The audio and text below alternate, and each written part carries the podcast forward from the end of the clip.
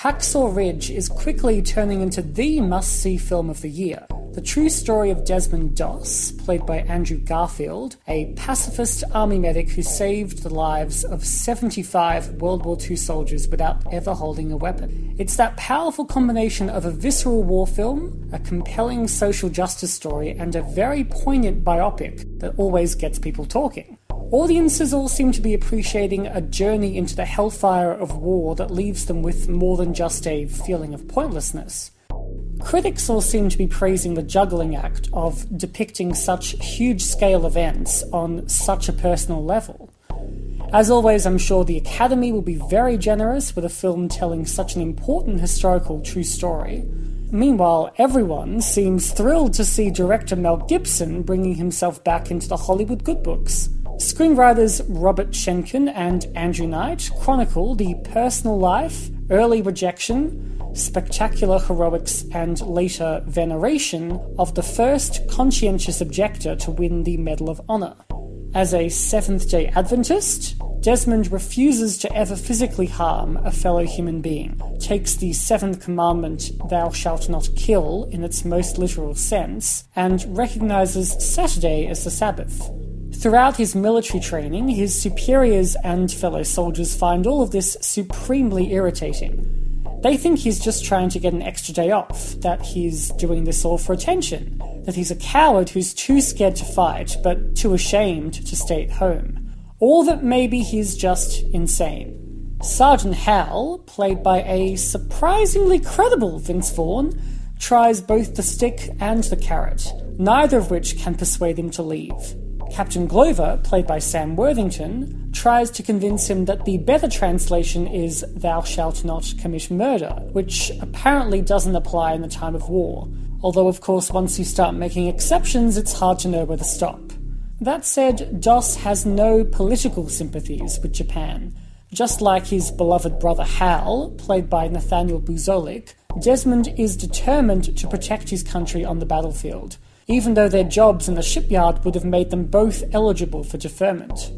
As Desmond sees it, the only difference between him and his brother, or any of the other soldiers, is that he wants to serve his country by saving lives instead of taking them. In his words, with the world so set on tearing itself apart, it doesn't seem like such a bad thing to me to want to put a little bit of it back together.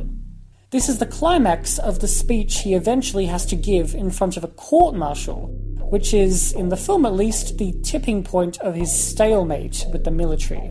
While they are moved enough to reconsider sending him to prison, they are still far from truly understanding his views. Needless to say, the day after the Battle of Okinawa, after he spends the entire night trawling through enemy territory rescuing mutilated soldiers, they all come to respect him and his beliefs. As Glover puts it, the soldiers might not all believe the way he does, but they believe in how much he believes. Similar to Chris Kyle, whose life was chronicled in Clint Eastwood's American Psycho from 2015, Desmond quickly becomes the stuff of legend. Someone who makes the men feel as safe as you can when you're heading into battle with the ruthless Japanese forces. Unsurprisingly, given that this is an American depiction of the war, the Japanese soldiers are largely demonized. After being talked about throughout the first half of the film, and having their handiwork shown by truckloads of bleeding corpses, they make their first appearance in a long, grueling battle scene, one that perfectly balances chaos and suspense. They are essentially portrayed as scary goons to be blown down. Most of their dialogue isn't even subtitled. There's really only one character among them, the commander who would rather die than surrender, though he appears far too late to really humanize the enemy side. Every atrocity they committed is foregrounded so as to prevent the morality of the war effort itself being called into question. Meanwhile, over in the American camp, an array of the usual colourful characters are introduced from the beginning, though fortunately none of the cliches actually end up playing out. They all feel like real people, probably because most of them actually were, but even the invented or composite characters avoid becoming stock soldier stereotypes. Still, apparently it was too much to show any of the misdeeds they would have been party to on the American side of the battle. Even though the action scenes excel at capturing the scale of the conflict, they end up missing quite a lot of the complexity. However, Hacksaw Ridge was never meant to be a docudrama about the Second World War. Above all else, this is Desmond's story, and thankfully, the complexities of his religious, ethical, and personal beliefs are explored much more fully than the intricacies of the war. The film introduces a harrowing childhood incident where, as he and Hal are fighting, Desmond picks up a brick and strikes his brother over the head with it, almost killing him.